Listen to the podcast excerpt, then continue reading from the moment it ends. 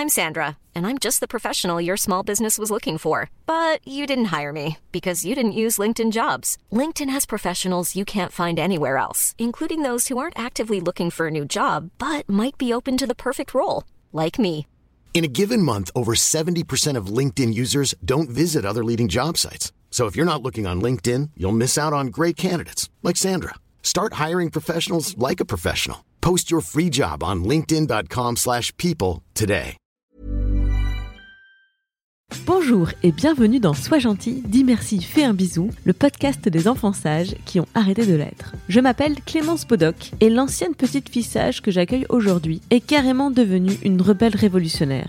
Ce qui est beaucoup plus cool sur le papier que dans la réalité. Simine Nouri est née en Iran. Elle a fait des études en France et lorsqu'elle est rentrée dans son pays, la révolution y avait instauré un régime islamique misogyne. Elle me raconte son histoire, cousue dans l'histoire avec un grand H. Mais avant de lui donner la parole dans ce nouvel épisode, un peu de contexte. J'ai rencontré Simine Nouri une semaine avant d'enregistrer cet entretien, lors d'un déjeuner organisé par la Fondation d'études pour le Moyen-Orient. Son but était d'informer les journalistes au sujet de la situation des femmes en Iran. Et je me suis dit que Simine serait la mieux placée pour raconter directement ce que ça veut dire d'être une femme en Iran de nos jours et comment cette situation a évolué au fil des ans. Si tu aimes ce podcast, tu peux m'aider à le faire connaître en allant mettre 5 étoiles sur iTunes et un commentaire sympa. Le mieux, c'est encore de t'abonner à ce podcast et d'en parler autour de toi. Tu peux retrouver Sois gentil, dis merci, fais un bisou sur la chaîne YouTube du même nom, mais aussi sur mademoiselle.com et sur Spotify. Bonne écoute. Je suis avec Simine Nouri. Bonjour. Bonjour, Merci beaucoup d'avoir accepté mon invitation. Je vous en prie. Alors, euh, est-ce qu'on peut se tutoyer Bien sûr, sans, sans problème. je, je préfère. Simine, tu es architecte et docteur en histoire de l'art. Oui. Et euh, tu es également militante, puisque tu présides l'Association des femmes iraniennes en France. Oui. Et que tu es également membre du comité de soutien aux droits de l'homme en Iran. Tout à fait. Je vais te poser la, la question que je pose à toutes mes invitées pour commencer cet entretien. Quel genre de petite fille tu étais quand tu avais 7 ans? Oh, euh, j'étais une fille assez sage parce que mes parents se sont séparés quand j'avais 3 ans. Et j'ai vécu euh, dès le début, si vous voulez, la différence, je peux dire un peu culturelle, euh, entre deux familles qui se déchiraient. Et une, deuxième fois, mes parents se sont rapprochés à cause de moi pour vivre ensemble. Mais cette fois-ci, euh, j'étais plus âgée et j'ai souffert deux fois plus. Ça m'a donné, euh, si tu veux, une sorte de recul sur la vie, sur l'enfance. Mais en même temps, ça m'a donné peut-être euh, pas mal de force pour faire face à ce que euh, la vie nous réserve. Alors, quand tu avais 7 ans, je peux te demander, c'était vers quelle année? Ah, écoute, euh, c'était en 50, euh, 1950, 1960 à peu près. Et tu vivais en Iran? Je vivais en Iran. J'avais une famille euh, de, de la classe moyenne. Euh, mon père était ingénieur spécialiste des mines, donc il voyageait beaucoup. Et ma mère était fonctionnaire. Mon père, enfin, je suis née dans une famille pro-Mossadegh. Je ne sais pas si tu connais. Non. C'est un premier ministre euh, démocrate de, l'Iran. Je veux dire, c'était une période où euh, les Iraniens ont pu respirer un peu de démocratie à son époque. C'était dans les années 30, enfin 1932 par là. Euh, c'est lui qui a nationalisé le pétrole iranien, qui était dans les mains des Anglais à l'époque. Donc, euh, mes parents, en, en général, militaient beaucoup pour, euh, pour euh, ce Premier ministre exceptionnel dans l'histoire de l'Iran. Donc, j'ai connu dès le début, par exemple, que ma mère, mes tantes allaient militer un peu pour lui, mais bon, j'étais très petite, mais ça m'a touchée aussi. donc, donc le régime politique à ce moment-là était. C'était le Shah d'Iran. D'accord. Et alors, c'est pas un régime démocratique, mais il y avait des libertés individuelles. Euh, si vous voulez, euh, le Shah pour moi, c'était un dictateur, si vous voulez, moderne. C'est quoi Euh, un plus moderne ou mo- moins par rapport à ce qui se passe actuellement en Iran. Et, et lui, il tenait euh, à, avoir une image, une bonne image de l'Iran, surtout vers l'Occident. Donc, il était amené à, à laisser les femmes. Je ne veux pas dire que c'est lui qui a donné la possibilité aux femmes de faire quoi que ce soit, mais c'est les femmes iraniennes que dès qu'ils voient une sorte de lucarne de lumière s'éclate et euh, voilà donc euh, euh, elles ont avancé dans l'éducation elles ont avancé par présence massive dans les dans les sphères du travail etc donc toi par exemple quand, quand tu grandissais en Iran tu euh, à l'école oui je suis allée à une école mi-privée qui était mixte ce qui est impossible aujourd'hui en Iran. C'est vrai? Oui, bien sûr. Les garçons et les filles sont séparés actuellement. Et donc, euh, j'ai fait une, une école mixte. Après, je suis allée dans un des meilleurs lycées de Téhéran. On avait à sa tête une femme qui était plus ou moins féministe. Et, donc, euh, une fois que lui, elle, elle est devenue ministre euh, du Shah d'Iran, enfin, l'un des ministres du cabinet, on a fait une grève mais une grève générale au lycée, ce qui était quand même interdit à l'époque du chat, quand même. Et on voulait rejeter la nouvelle directrice. Euh, enfin, hein. Mais donc je garde des souvenirs euh, assez militantes, même de l'époque du lycée. Est-ce que tu te souviens de la première fois que tu as formulé une ambition professionnelle? Ah oui. Euh, j'avais peut-être 5-6 ans. Et comme mes parents étaient divorcés, donc euh, ma mère euh, est, euh, revenue chez son père. Donc j'étais en quelque sorte élevée par mes grands-parents maternels, côté, côté de maman. Et mon grand-père avait loué une sorte de grand jardin à l'ouest de Téhéran.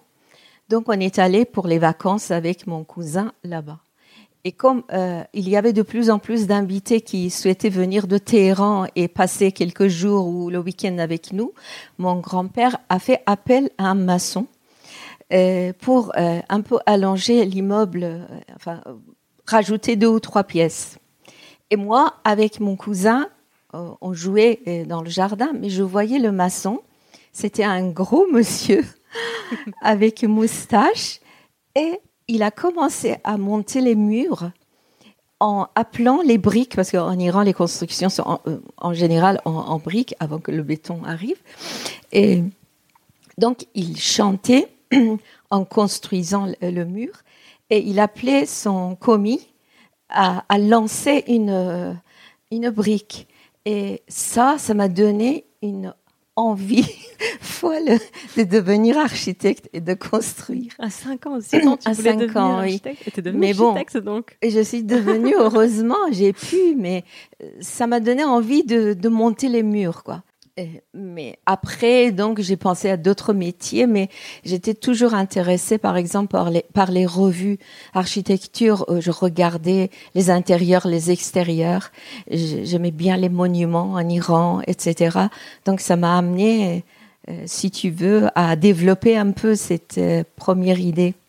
Et quand tu grandissais à l'époque, donc, euh, tu dis que je veux devenir architecte, et autour de toi, tes parents, tes professeurs t'encourageaient c'était non possible. Attends. Euh, je me souviens que à, côté de, du métier d'architecte, j'aurais bien aimé faire du ballet, devenir ballerine, parce que ma mère voulait que je fasse tout ce que elle, elle n'a pas pu faire dans sa vie. Et comme j'étais la fille unique, donc elle m'achetait des, des, habits pour faire du ballet, euh, tout ce que tu veux. Et mais la famille de mon père, qui était un peu plus enfin, était conservatrice, si tu veux, euh, disait que moi je serais danseuse et ça va être la honte de la famille. Donc euh, finalement, j'ai arrêté de, de, vouloir devenir ballerine. Et, non, mais après le lycée, je voulais. Euh, j'ai passé les concours parce qu'il y avait les concours nationaux pour. on pouvait choisir cinq branches, cinq domaines différents. Donc j'ai coché pour euh, bien sûr l'architecture, l'architecture d'intérieur et j'étais j'étais admise dans trois euh, facultés. Et finalement, j'ai choisi donc euh, l'architecture, bien sûr. Et ensuite, pour faire des études supérieures, ma mère tenait absolument à, m'envoyer à l'étranger parce qu'à l'époque, si, tu veux, les études s'arrêtaient à un niveau et après, certaines familles souhaitaient que leurs enfants aillent plus loin. Donc ma mère euh, tenait absolument que, que j'aille à l'étranger, d'autant plus que, si tu veux, à l'époque, comme euh, il semblait à la famille de mon père que moi j'étais élevée par ma mère, ma mère voulait que je sois euh, parfaite pour dire que moi j'ai élevé ma fille comme ça et comme ça. Voilà. Donc après, mon père au début n'était pas d'accord que je voyage, mais ma mère a insisté et finalement on m'a envoyé. J'avais envie en fait d'aller en Italie, mais à l'époque il y avait des, des problèmes d'équivalence entre euh, les diplômes. Donc finalement je suis venue en France. Et en France. Euh, Alors t'avais quel âge quand tu arrives en France? J'avais 20, une vingtaine d'années. D'accord. Et, ensuite, mais donc j'ai fait l'école des beaux-arts, j'ai fait les arts déco, ENSA de, de, Paris, rue d'Ulm. Et j'avais tout ça euh, à faire pour retourner en Iran. Après, euh, en Iran, à l'époque, pour devenir, ma mère souhaitait toujours que je sois, euh, que, j'enseigne à l'université, etc. Donc elle m'a dit, c'est bien que tu t'inscrives après les, arts déco ou après les beaux-arts, il n'y avait pas d'autre chose. On, avait le diplôme. Mais ensuite, pour enseigner, il fallait un doctorat. Donc, euh, je me suis inscrite à la Sorbonne, à Paris 4, et j'ai fait une, euh, une sorte de mémoire et après une thèse sur l'architecture en Iran, au nord de l'Iran, au bord de la mer Caspienne que j'adore. Et donc, euh, une fois que j'ai eu mon doctorat, je suis retournée en Iran. C'était dans les années 80. C'était quelques mois après la révolution anti-monarchique. Et je suis arrivée en Iran et bien sûr, je cherchais à, aller enseigner, par exemple, à l'école des beaux-arts à Téhéran ou à l'école des arts décoratifs. Et j'ai pris, j'ai envoyé, bien sûr, il fallait une sorte d'équivalence par rapport au diplôme que j'ai eu en France, il fallait que le, ministère de, l'enseignement supérieur accepte. Donc, il y avait toute une démarche à faire euh, administrativement que j'ai faite. Et après, donc, euh, j'ai envoyé des demandes, mon CV plus des demandes de travail dans, les, dans ces écoles-là. Et j'ai eu un entretien avec euh, un monsieur qui est devenu le directeur des beaux-arts euh, section architecture en Iran. C'était à l'université de Téhéran et l'autre, c'était à, l'école des arts décoratifs de Téhéran. Donc j'ai eu deux rendez-vous et je suis allée. Comme c'était quelques mois après la Révolution, on n'avait pas encore le, foulard. Donc je suis allée et euh, je me suis présentée, j'ai tendu la main pour, euh, pour dire bonjour. oui. Et, les deux ont fait comme ça. Ils ont mis leurs mains dans le dos Voilà. Ils sont cachés les mains. Et pour moi, c'était vraiment catastrophe. Quoi. Mais bon, passons. Parce, que pendant le temps où tu étais en France, euh, le, changement de régime était passé d'une monarchie à ce qu'on pensait devenir quelque chose de un régime plus ouvert, mais en fait pas du tout. Non, en fait, euh, si tu veux, euh, c'est Khomeini qui, a pris le pouvoir et donc, avec euh, lui, il y a eu pas mal de, gens, et surtout des, Iraniens qui avaient fait des études aux États-Unis, qui sont venus, qui sont revenus en Iran, qui ont pris des postes importants. Donc, ces deux personnes dont, je te parle avaient fait des études d'architecture aux États-Unis. Et malgré ça, comme c'était peut-être, je ne sais pas, je ne connais pas leur famille, mais peut-être ils venaient des, familles très traditionnalistes, etc. Et commençaient à refuser d'avoir une femme, de serrer la main d'une femme, etc. Au début. Donc, euh, moi, je me rappelle en, retournant chez moi, euh, ils ont dit que pour le moment, ils étaient en train de, de mettre dehors les anciens hum, profs et qu'ils n'ont rien décidé, ils vont voir. Et le deuxième m'a dit que de toute façon, vous savez, c'est très rare qu'il va y avoir une femme professeure en architecture parce qu'il y a beaucoup d'élèves hommes architectes en architecture, en études d'architecture. C'est-à-dire que ces hommes ne vont pas accepter une femme euh, comme prof euh, d'archi. Bon, on a laissé bah tomber. évidemment. Qui veut aujourd'hui apprendre des leçons d'une doctorante en architecture Personne. Alors donc finalement, euh, je suis restée huit mois à, à Téhéran et j'ai tout fait pour trouver du travail. Même euh, au ministère euh, de, l'Éducation nationale, ils cherchaient des profs, étant donné que beaucoup de profs ont été euh, licenciés après la, Révolution. Et à chaque interview, on me disait que vous avez trop de diplômes, c'est dangereux, c'est pas la peine, etc.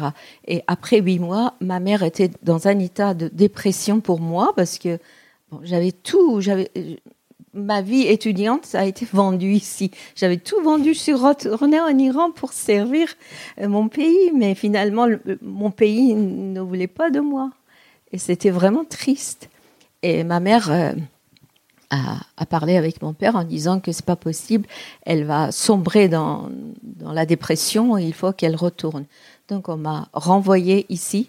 Et comme j'étais encore euh, inscrite en doctorat, je suis revenue en France et j'ai continué, si tu veux, euh, comme étudiante en doctorat d'État à l'époque, à Jussieu.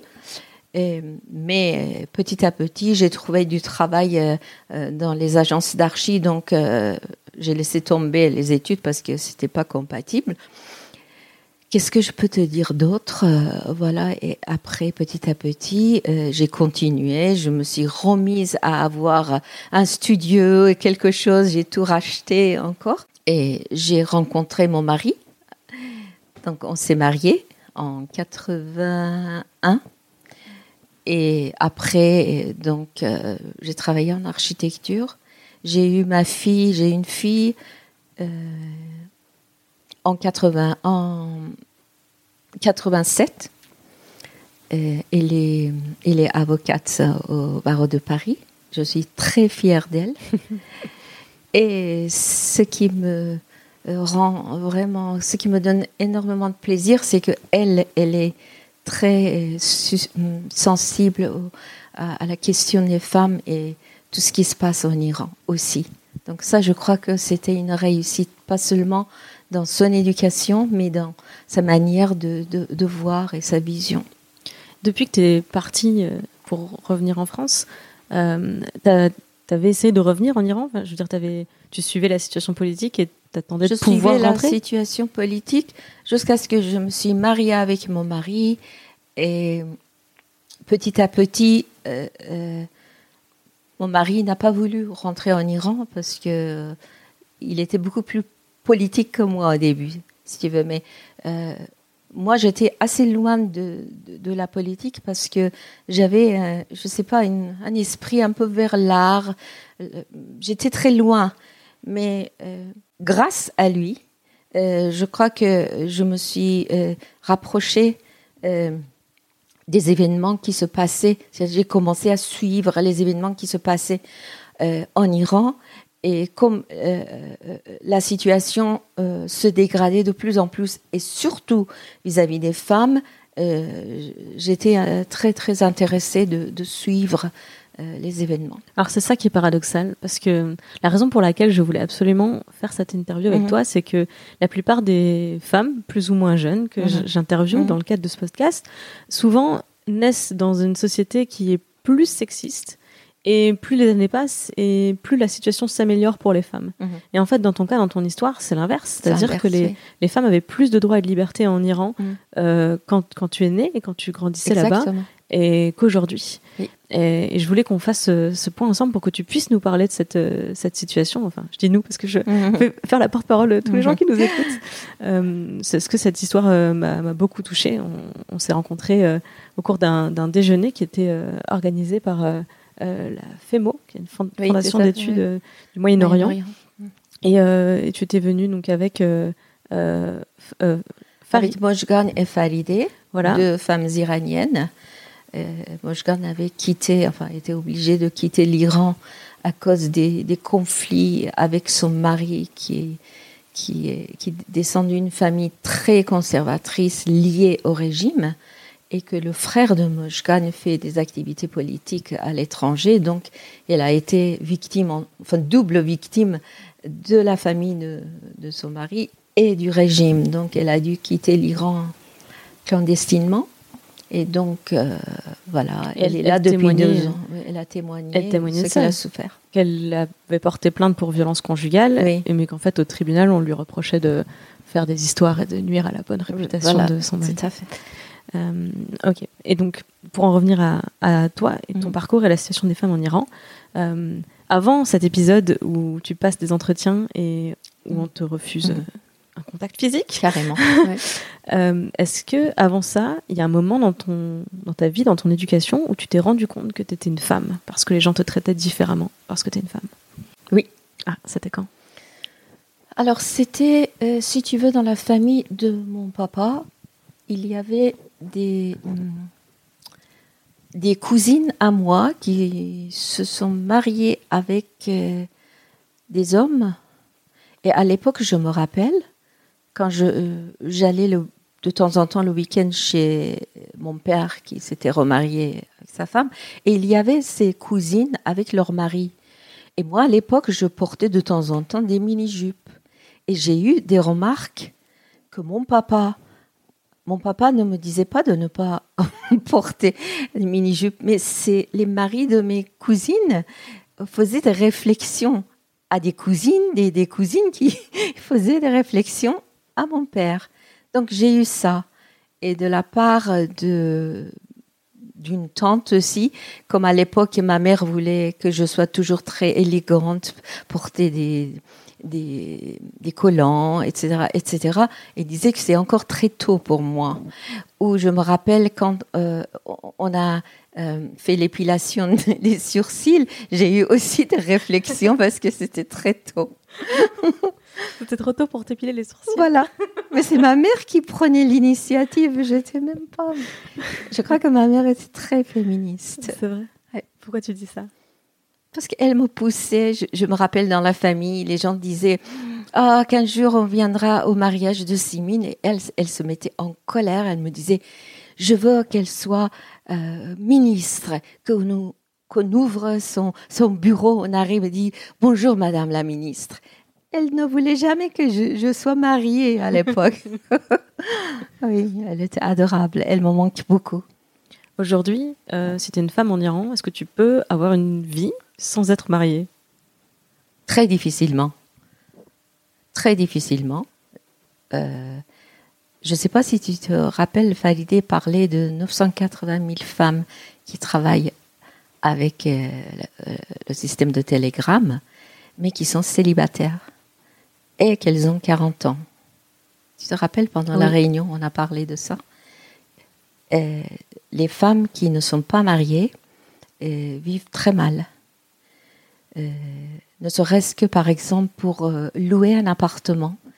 Hein.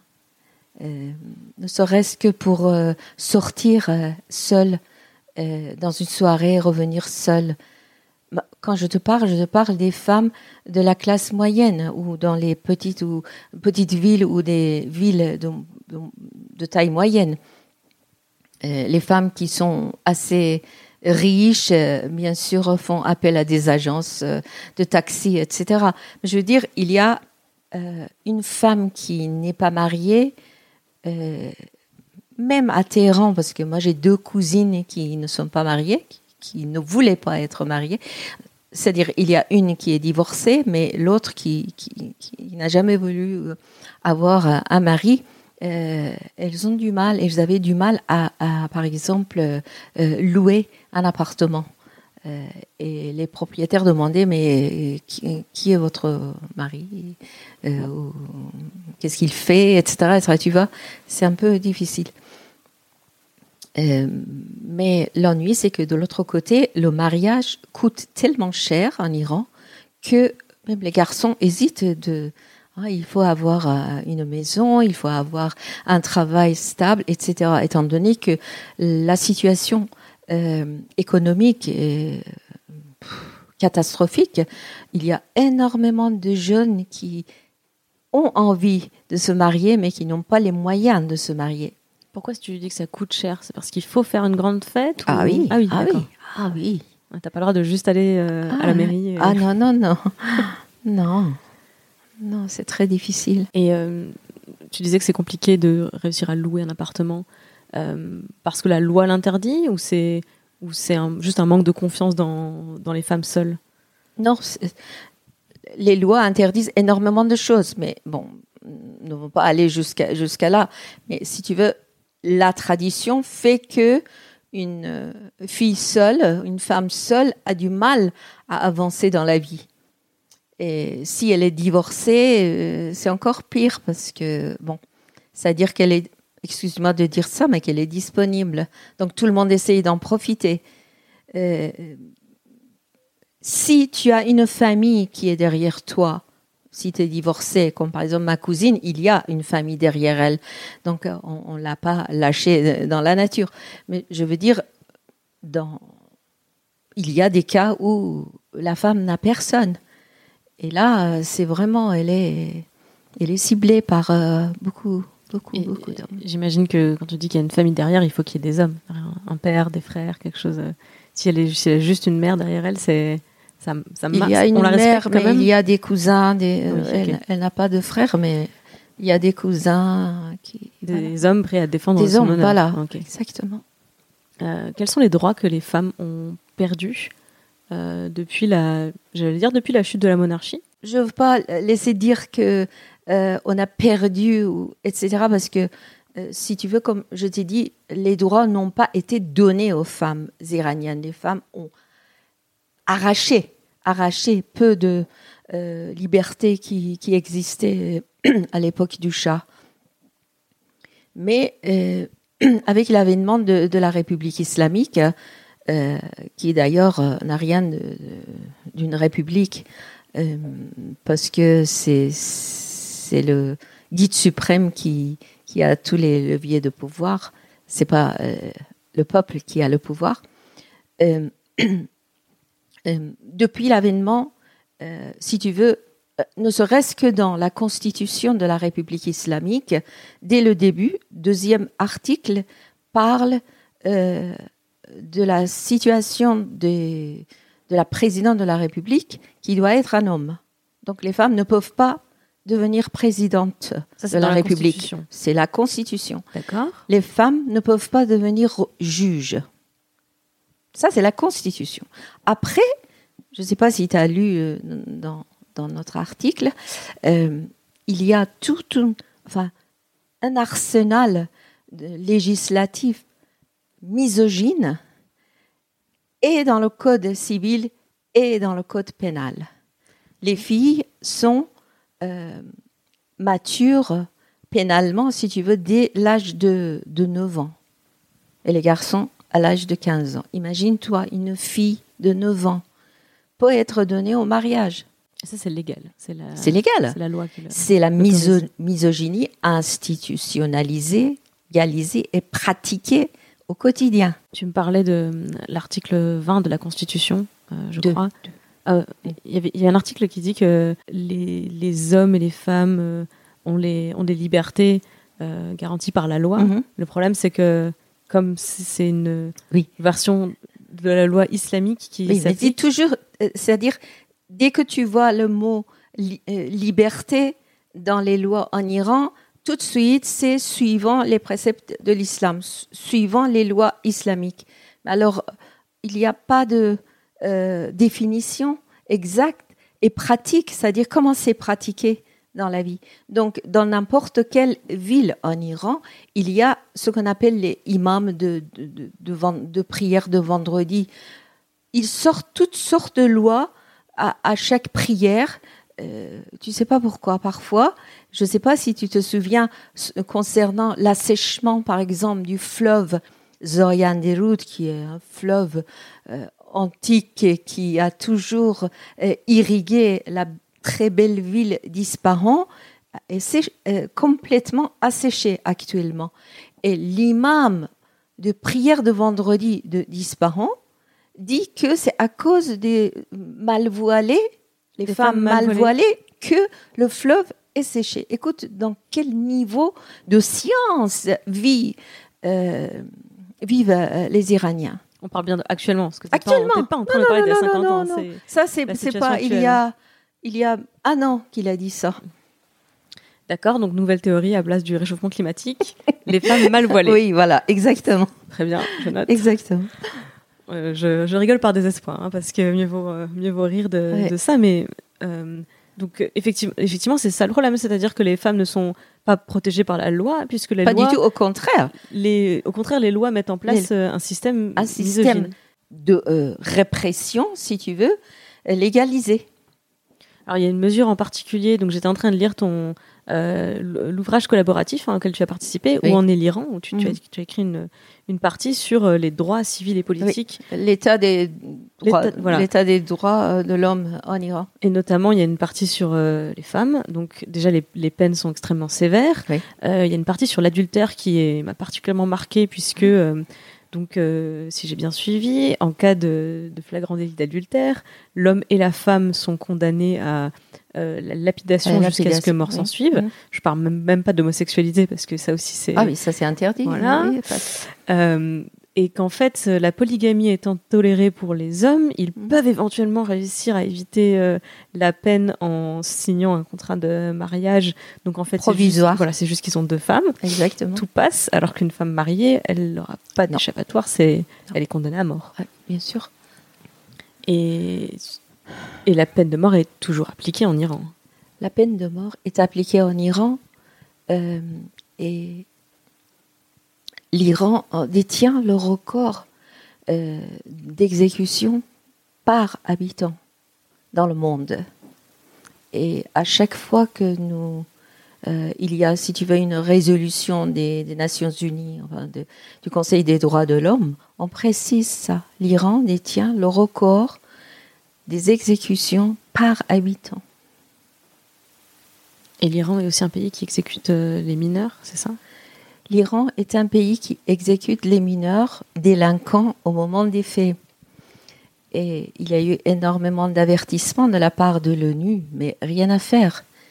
Euh, récemment, il y a eu euh, une, un jeune homme qui qui a fait une bêtise quand il a eu 15 ans.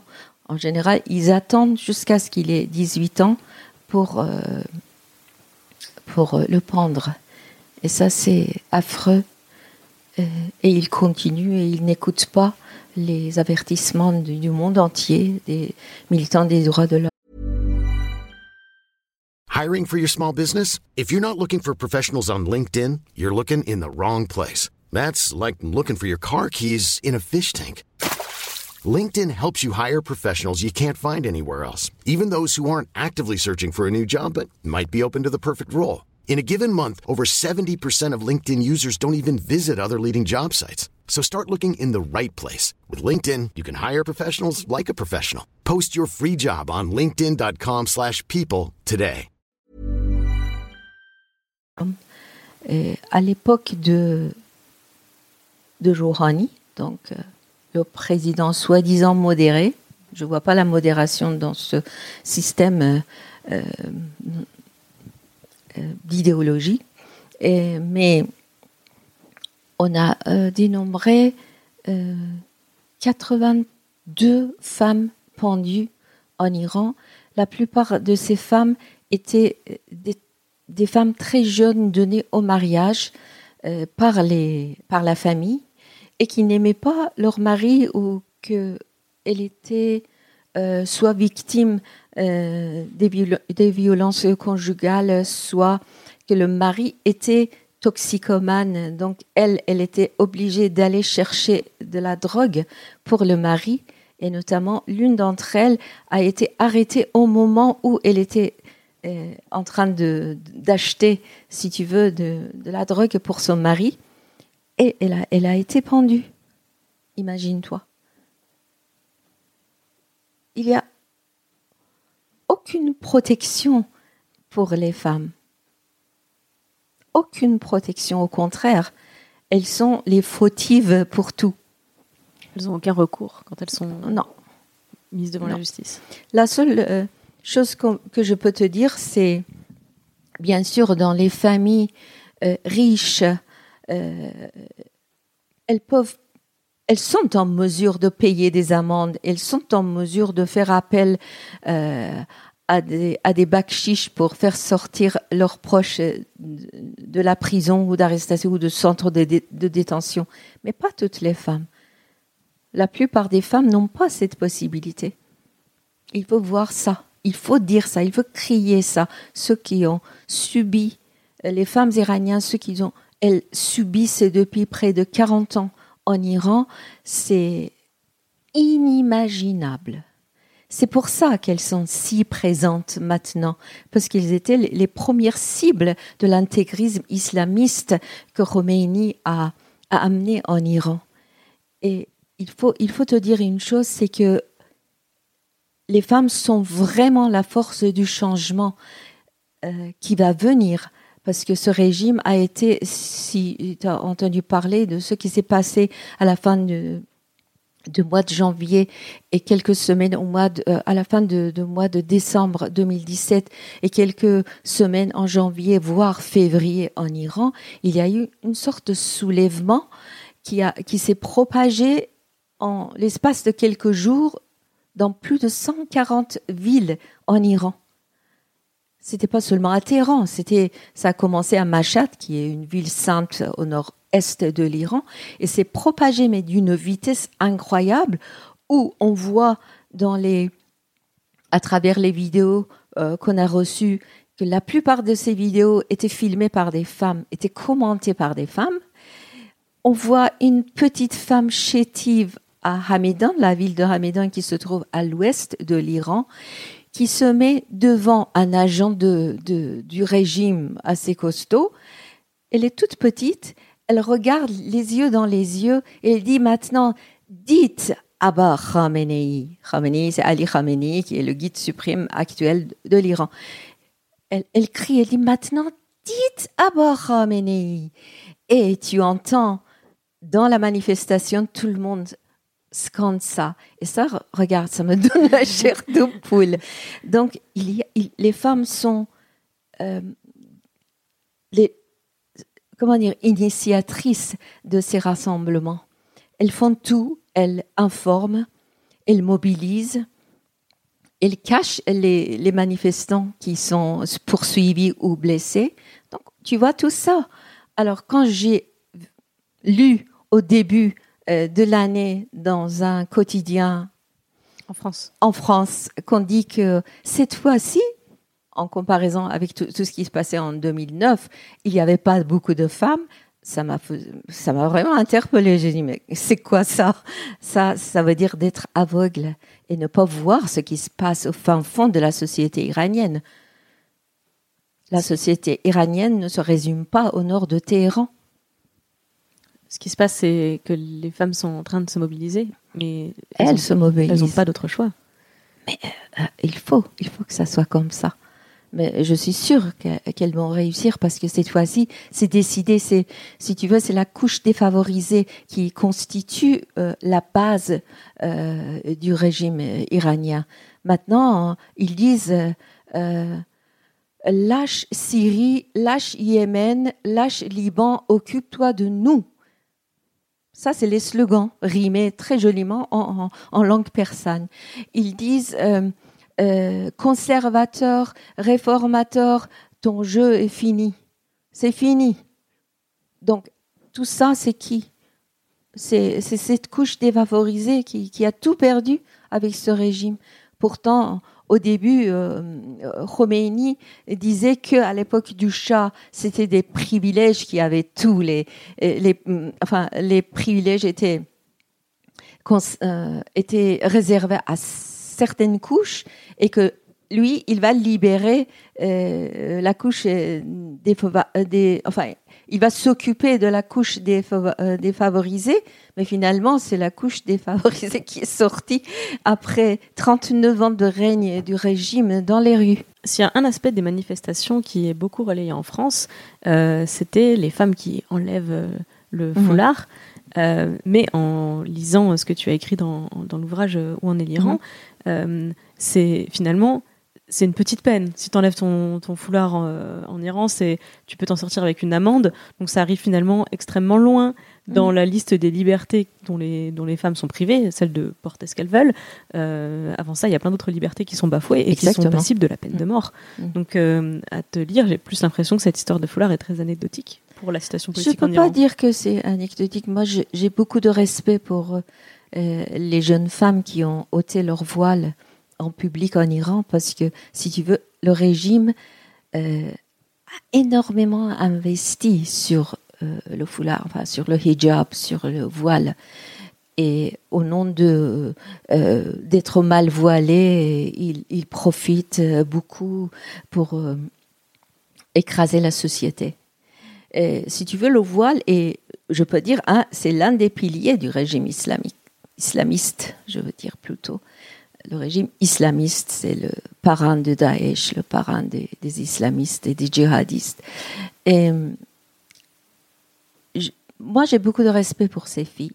Mais il faut te dire que euh, ce mouvement qui a, euh, qui a euh, eu une sorte d'agrandissement dans les médias en Occident s'inscrit, si tu veux, dans le mécontentement général qui règne en Iran. Et d'une part, et deuxièmement, c'est parce que le régime est, déstabilisé et fragilisé suite à ces mécontentements à des manifestations qui n'ont pas seulement commencé à la fin de l'année dernière. Ça fait près de deux ans que les Iraniens se rassemblent devant le Parlement, par exemple, à Téhéran, devant les mairies dans les autres villes, pour dénoncer euh, euh, le manque de liberté, pour dénoncer la pollution d'air pour laquelle on fait rien, l'assèchement des fleuves et des, et, des rivières en Iran, euh, et surtout euh, les gens dont l'argent a été spolié par les sociétés de, enfin les banques d'investissement et de crédit euh, qui sont affiliées aux bras armés du régime, qui sont les gardiens de la révolution. Il y a des gens, je connais, qui ont perdu toute leur économie, c'est-à-dire l'économie de toute une vie dans ces banques et qui ont tout perdu. Donc ces gens-là se rassemblaient souvent devant ces sociétés et après ils étaient dispersés violemment par les agents de sécurité, etc. Donc ce qui s'est passé en janvier, c'est pas nouveau. Hein. C'est, si tu veux, suite. Euh, ça a pris l'ampleur à cette époque-là, mais c'est suite à beaucoup de mécontentements qui sont maintenant généralisés dans le pays. D'accord, je comprends. Donc l'histoire des, des, femmes qui enlèvent le voile, ça attire l'attention du monde entier, bien sûr, mais derrière, c'est c'est un mécontent, c'est une colère euh, abyssale, si tu veux, de, de la population en Iran. Qu'est-ce qui nourrit cette colère en fait? Est-ce que euh, je me pose la question du principal facteur qui mhm. nourrit cette colère Est-ce que c'est un mécontentement politique? Est-ce que ce qui pèse sur la société, c'est un verrou euh, Il faut que les mœurs évoluent et ça prendra du temps. Est-ce que c'est la religion qui euh, euh, maintient cette chape de plomb sur la société et contre les libertés? C'est quoi, selon toi, les, les, facteurs de cette, de cette colère? Alors, je peux te dire que la chape dont tu parles, c'est pas une chape religieuse, c'est la chape imposée par l'idéologie islamiste d'un régime qui, à mon sens, d'après ce que j'ai lu sur l'islam, ça n'a rien à voir avec l'esprit de l'islam, qui invite euh, ses adeptes à avoir un bon euh, comportement dans la société et vis-à-vis des autres. C'est ce qu'on appelle euh, la suprématie d'un guide religieux qu'on appelle Velayat Fari, c'est-à-dire le guide qui est qui se enfin autoproclamé qui était euh, Khomeini, et maintenant c'est Ali Khamenei. Cette chape, c'est ça. Euh, c'est une chape des lois liberticides. Et la colère des gens vient du fait que euh, l'Iran est un pays immensément riche. Les gens dorment sur les gisements de pétrole et de gaz et que leur vie n'est pas à la hauteur. Et que tu imagines, toi, que les, autorités de régime désignent plus d'un tiers de la population iranienne, 80 millions iraniens, au-dessus du seuil de la pauvreté. Est-ce que tu peux imaginer ça? Et quand il y a eu l'accord nucléaire sur le programme nucléaire iranien, dont on disait que les gens voulaient du nucléaire, mais les Iraniens ne voulaient pas de... Pourquoi vous voulez Donc, pendant plus de 13 ans, je crois, euh, le régime, sous prétexte qu'on va faire euh, le programme nucléaire, euh, dépenser la richesse du pays. Après, depuis 2011, il soutient le, le régime de Bachar Assad. Il dépense la richesse du pays en Syrie, au Liban, pour Hamas, au Yémen récemment. Donc maintenant, les gens voient que non seulement l'accord sur le programme nucléaire n'a pas apporté euh, tout ce que Rouhani avait promis en disant qu'il va y avoir des investissements en Iran, vous allez voir, la vie sera ceci et cela. Et donc la colère monte davantage. La colère existait, mais avec euh, le résultat du mandat, enfin de premier, deuxième mandat de Rouhani, c'est encore pire. La pauvreté avance.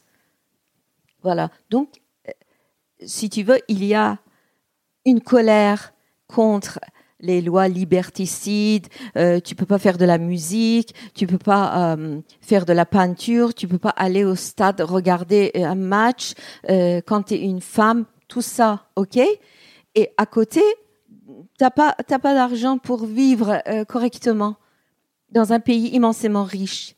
Et à côté de ça, tu vois, les enfants des mollahs qui vivent, mais alors d'une vie luxueuse qui, que tu peux même pas deviner qui existe en Occident. Les, mollahs, c'est les dignitaires religieux qui sont dépositaires d'une autorité politique aussi? Mais Bien sûr. D'accord. C'est eux qui dirigent le ah, pays. C'est des religieux qui dirigent le pays. donc c'est l'instrumentalisation euh, politique de la religion qui est à l'origine et pour te dire, tu parles de cette colère. Moi, je crois qu'il y a une très grande partie aussi de colère qui consiste à euh, ne pas être d'accord avec euh, ce que eux ils représentent comme l'islam, parce qu'au contraire de beaucoup de gens qui disent que maintenant les Iraniens en ont marre de la religion, etc. Connaissant mes compatriotes, je crois que l'islam euh, euh, chiite, qui est en fait l'islam iranisé, est ancré dans la tête des Iraniens. C'est-à-dire, même j'entends chez les gauchistes euh, iraniens, disent à la fin de leur discours, ils disent Inch'Allah, si Dieu le veut. Finalement, tu sais, c'est ancré dans, dans, dans la tête et dans l'esprit des Iraniens. Donc, ils ont trahi l'islam, ces, ces gens-là. L'islam qu'on connaissait, l'islam pour lequel on avait beaucoup de respect et qu'on a du respect. Mais ils, ils, ont, ils ont détruit euh, tout à ce euh, les Iraniens voulaient croire. Tu vois donc, euh, il faut te dire qu'il y a beaucoup d'exécutions, il y a beaucoup de détentions, il y a actuellement euh, plusieurs femmes prisonnières politiques en Iran, qui, dont une est dans un état vraiment très très mal parce que elle a fait une grève de la faim depuis 50 jours. Elle s'appelle Golroch Iroi. On, on en voit des, courriers partout. Il y a Amnesty International qui fait, euh, qui demande au régime iranien de de la laisser être soignée à l'extérieur de prison. Tu sais, il y a des catastrophes comme ça. Donc, moi, je suis contente si tu peux euh, nous aider, aider les femmes iraniennes à voir l'écho de tout ça euh, en France, parce que moi, je connais énormément de, Français qui sont très très sensibles à ces questions-là.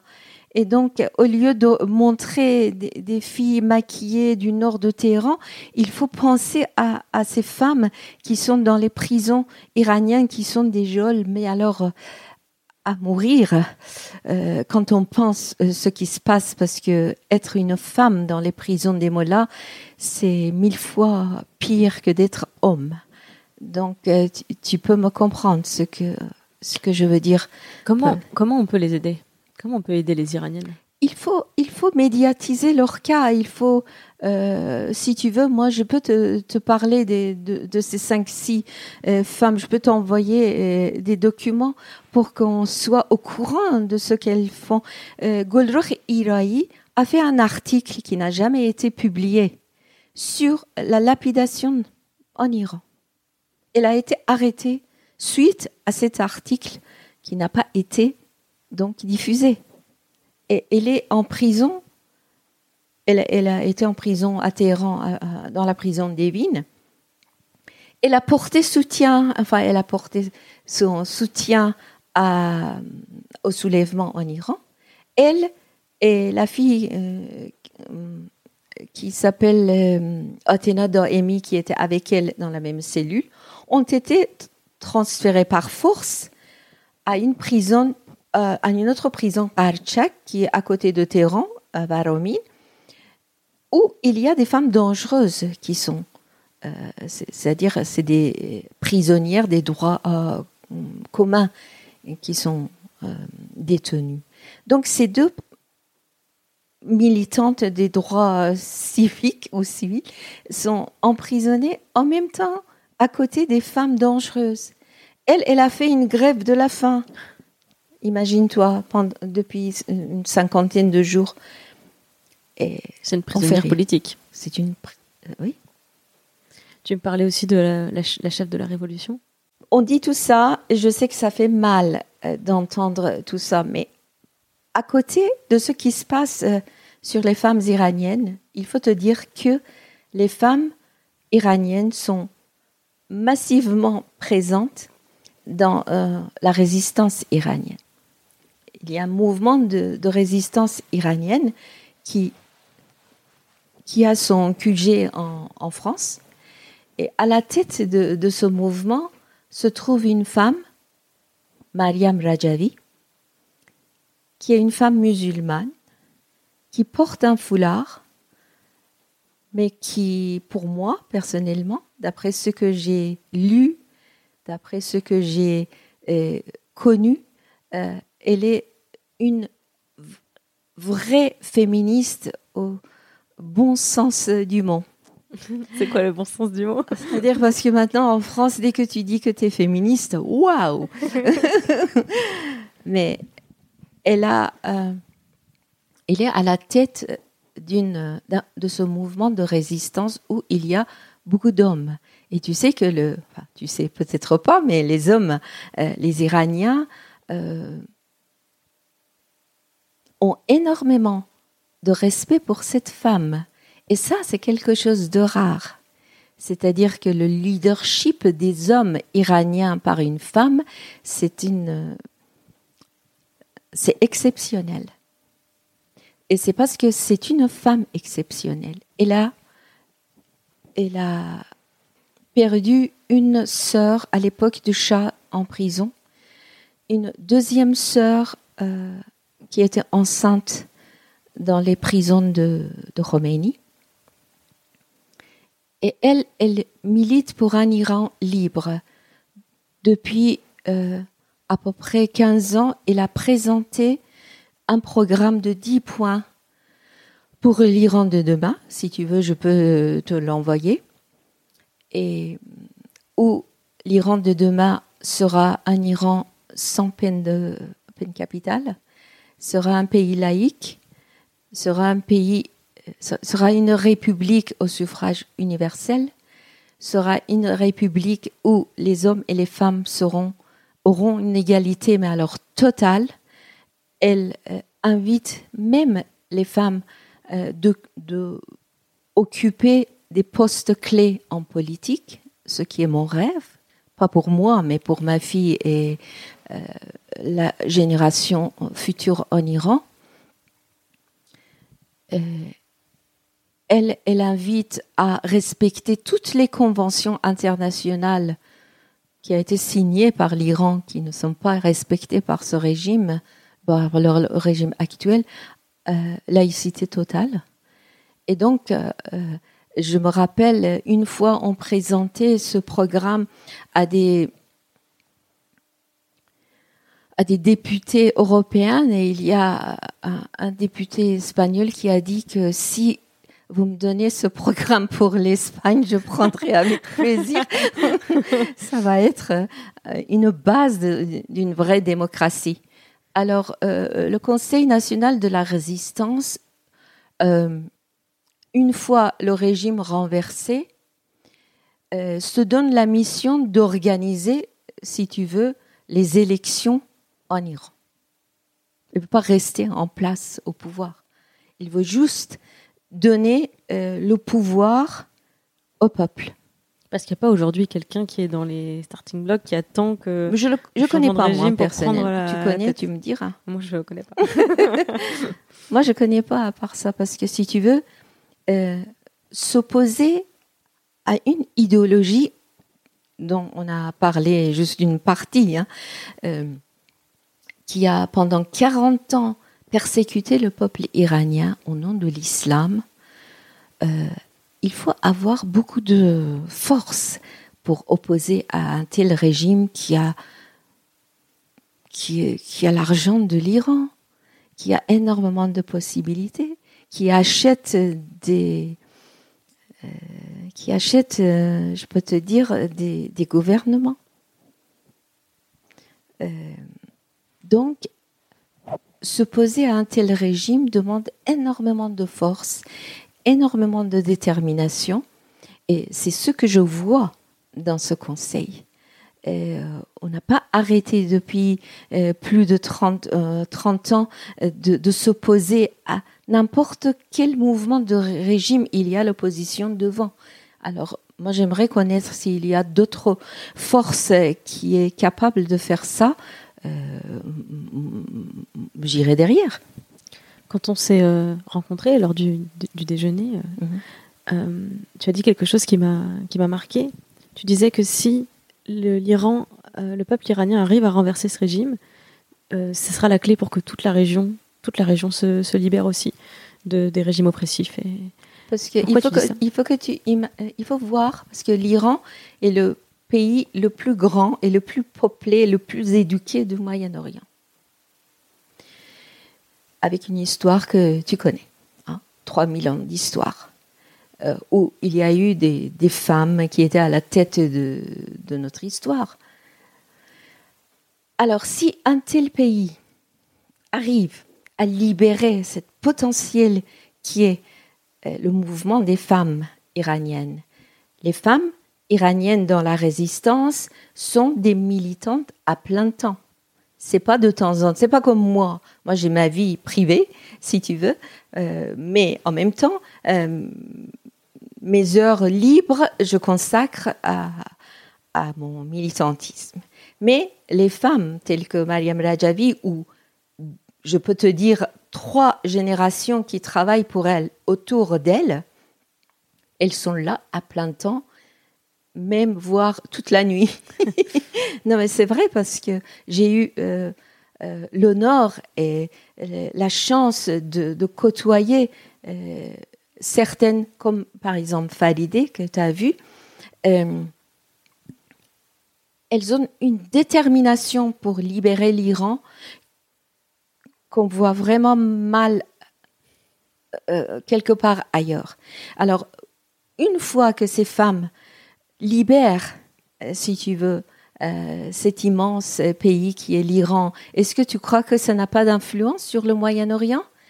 Que déjà nos sœurs en Tunisie, que nos sœurs en Arabie, que nos sœurs dans beaucoup d'autres pays auront quand même euh, comme exemple une lutte de 40 ans devant l'intégrisme islamiste est-ce que tu ne crois pas que ça va arriver jusqu'en Europe où euh, les foyers d'islamistes que tu vois ici, ou que tu vois parfois des femmes qui, qui, vont euh, avec euh, Daesh, ça va changer? Tout ça, ça va changer. C'est-à-dire, une fois que tu parles de l'islam, vrai islam qui, qui te demande la paix pour tout le monde, est-ce que ça va pas changer? Moi, je suis absolument sûre.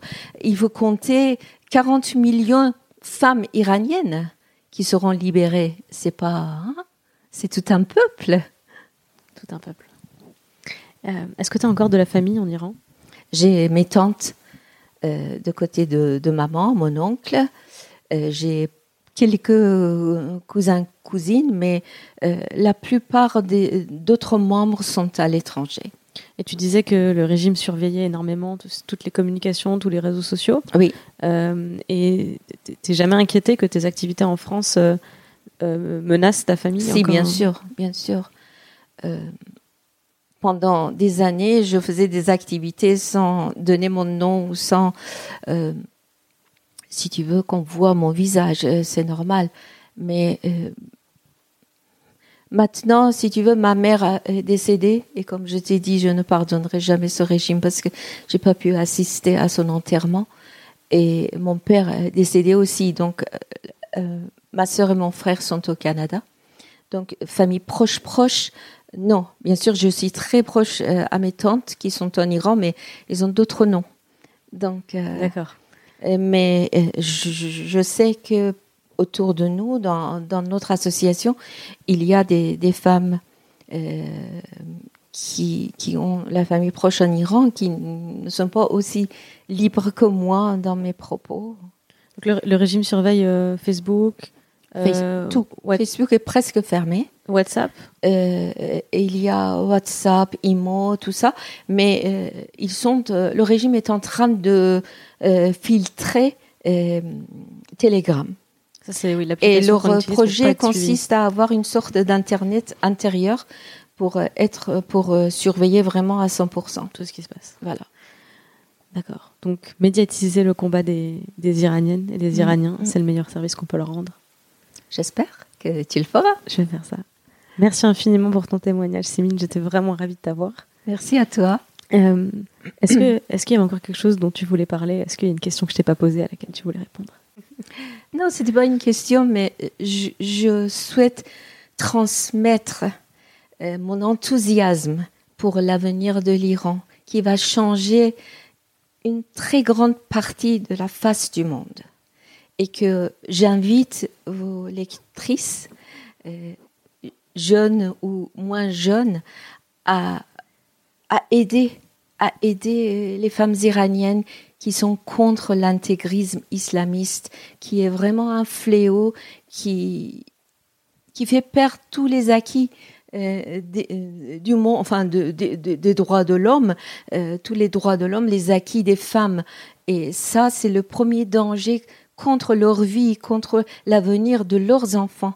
Et donc j'invite vivement à nous rejoindre et je vous invite aussi à un grand rassemblement que nous avons en général euh, en fin juin, début juillet, où la diaspora iranienne se réunit autour de Madame Mariam Rajavi. Et là, vous pouvez euh, constater de près la force de la résistance iranienne. Je ferai ça. Euh, alors j'en profite parce que pour, pour, mobiliser plus de monde, je sais qu'il y a plein de gens qui hésitent parfois euh, par, par euh, manque de compréhension, je pense, des mm. enjeux autour de la religion. Et je pense que ton témoignage va permettre de, de clarifier ça pour beaucoup de gens, mm. à savoir que c'est pas c'est pas rejeter l'islam que de rejeter un régime politique islamiste. Mm. puisque c'est complètement, euh, la religion est complètement dévoyée dans cette, dans son application, dans son interprétation, et, et que par exemple relayer les, les manifestations de, de, femmes iraniennes qui enlèvent leur voile, ça ne veut pas dire que le voile est le symbole de l'oppression et que toute femme voilée euh, serait complice du, du régime. C'est pas du tout ça le message qu'elle Parce passer. que si vous voulez, euh, si tu veux le voile en Iran, ma, ma grand-mère portait, portait toujours un foulard, mais elle avait du, du, rouge très très vif sur ses lèvres. Donc ça fait partie en quelque sorte de, de, du vêtement des oui. femmes iraniennes. Euh, c'est pas ça, c'est comme en Inde, tu vois, les saris fait, euh, fait partie de, de, l'habit des femmes. Euh, mais euh, comme tu dis, à juste titre, le voile n'est pas seulement la revendication de, des femmes iraniennes, c'est d'abord la liberté, la liberté de, de respirer, hein, de faire ce dont elles ont envie de faire. C'est ça qu'elle qu veut. Mais il faut dire qu'avec ce régime, c'est pas possible.